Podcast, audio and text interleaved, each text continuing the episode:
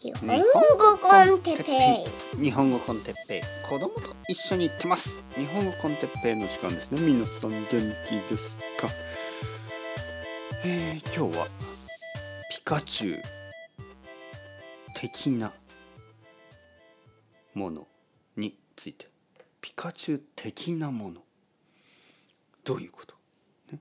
はい、皆さん元気ですか？日本語コンテッペイ Z。ピカチュウって可愛いですよね。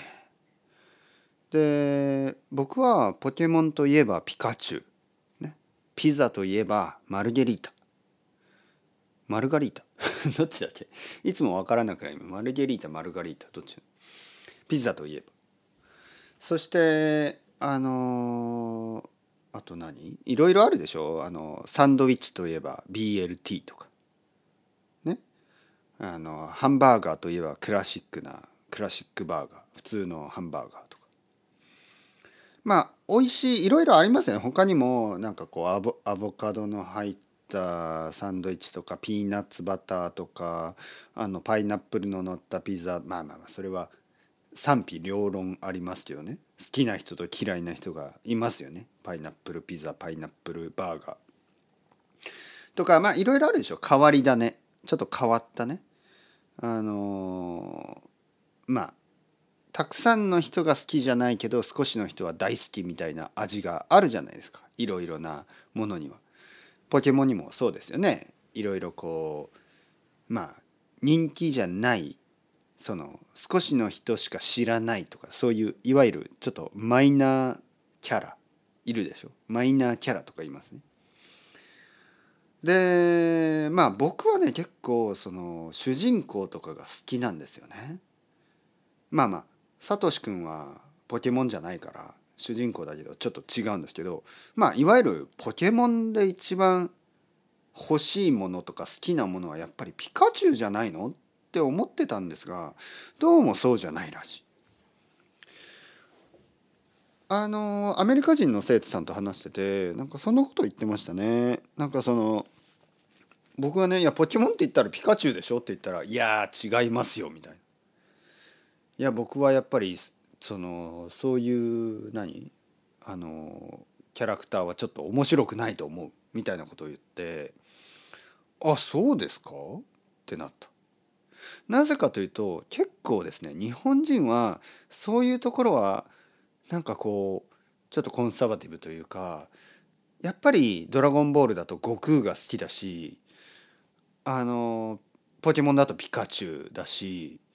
なんかそういうこれでしょみたいなのが結構こうコンセンサスがあるというか、例えばですよ、 UFO キャッチャーに行って何か撮りたいですよね。 UFO キャッチャーに行って、じゃあポケモンを撮ろう、やっぱりピカチュウかな。もしも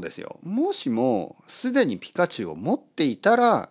他のキャラでもいいけど、まずはピカチュウでしょって思ってしまうんですよね。まず一つ目はそうでしょみたいな。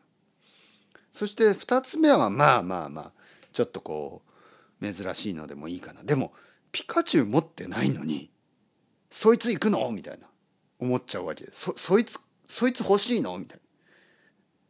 なんか名前もわからないようなね。いやもちろんね、ポケモンが好きな人はいろいろなポケモンがいて、ちょっと思い入れとかあるでしょうね。だからある意味僕がポケモンにそんなに興味がないというかよく知らないからこういう意見になると思いますよね。でもそうじゃなくて、例えば僕はドラゴンボールよく知ってるけど、いやまず悟空じゃないのみたいな。まず悟空でしょ。いやなんかこう一つキャラを選べと言ったら悟空だな。いきなりなんか例えばいろんなキャラいますけど、何にしようかな。なんかこういきなり亀仙人、亀仙人はちょっと面白いっちゃ面白いけど、でもそうですね、いきなり亀仙人じゃないな。やっぱり悟空でしょ。ドラゴンボールといえばね、クリリンのステッカーとか可愛いけど、でもやっぱり悟空じゃないのわかんないでもね、確かにアメリカ人の生徒さんたちと僕は何回も会ってますよね。いろいろな生徒さんに会って、例えば一緒にお土産屋とかに行ったり、一緒にそのポケモンのなんかこうお店に行ったり、一緒にゲームセンターに行ったり、一緒にステッカーの店に、いろいろな経験がありますけど、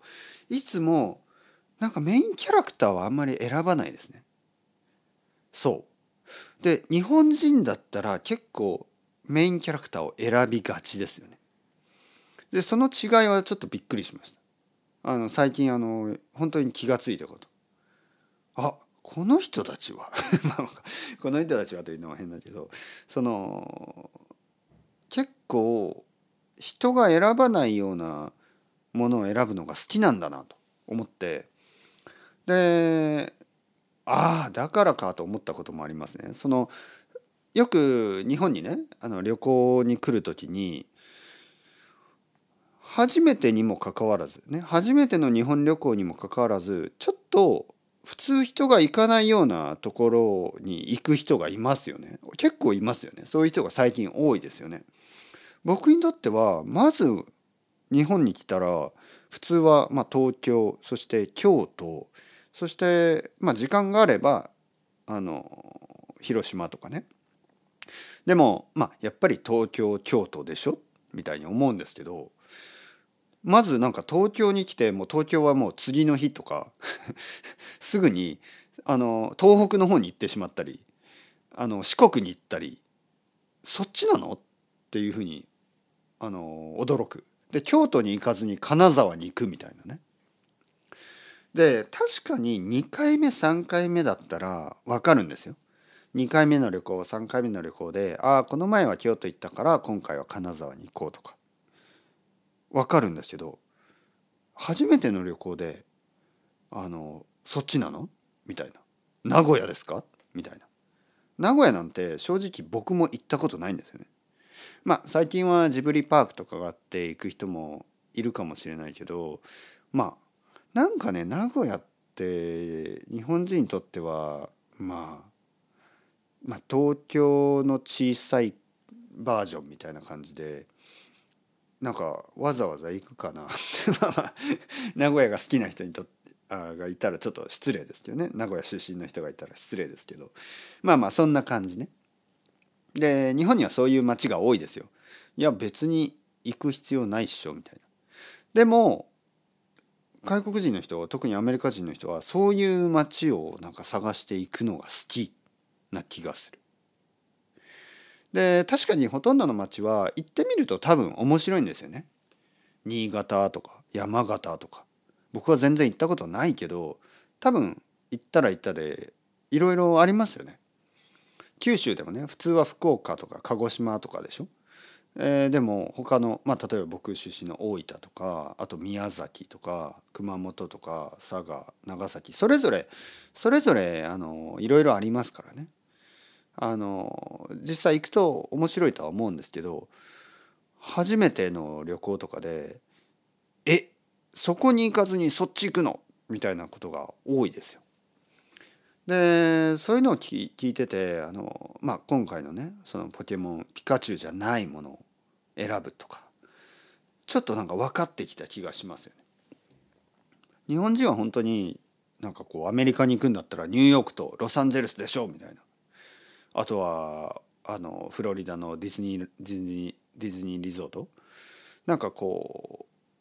う珍しいとこに行く人はその特別な理由がある人ね。例えば家族が住んでる、その親戚が住んでいるとか、なんかこう兄弟が結婚してそこに住んでるとか、いろいろそういう理由があればなんかこう観光客が行かないようなところにね、行く人もいるけど、ほとんどの場合は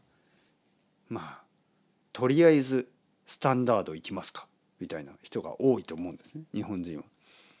だからちょっと面白い違いだなと思いましたね。やっぱりキャラクターとかも、その主人公じゃないキャラクターを好きになるのが好きなんだなとか、そう考えると面白いですよね。やっぱり面白い。これいろいろな可能性がありますよね。僕はついついなんかこうちょっとこうオーセンティックというか、まあ、これだったらこれでしょみたいな、ちょっとこうブランドみたいなね、こう一つのBLT とかクラシックバーガーとかマルゲリータみたいな、まあついついそういうふうに考えがちなんですけど、違うんだなと思って、世界はもっといろいろな考え方、いろいろな選び方があって、いろいろあっていいかな、まあそういうふうに思います。面白いですね。そうやって人々が違うものを選ぶようになってね、でそれぞれにまあ可能性があるでしょ。だから東京、京都以外の町たちに可能性があるってことですからね。それは本当に面白いしいいことだと思いましたね、はい、というわけでピカチュウから考える世界のこう可能性について話してみました。それではチャオチャオ、アスタレゴ、またね。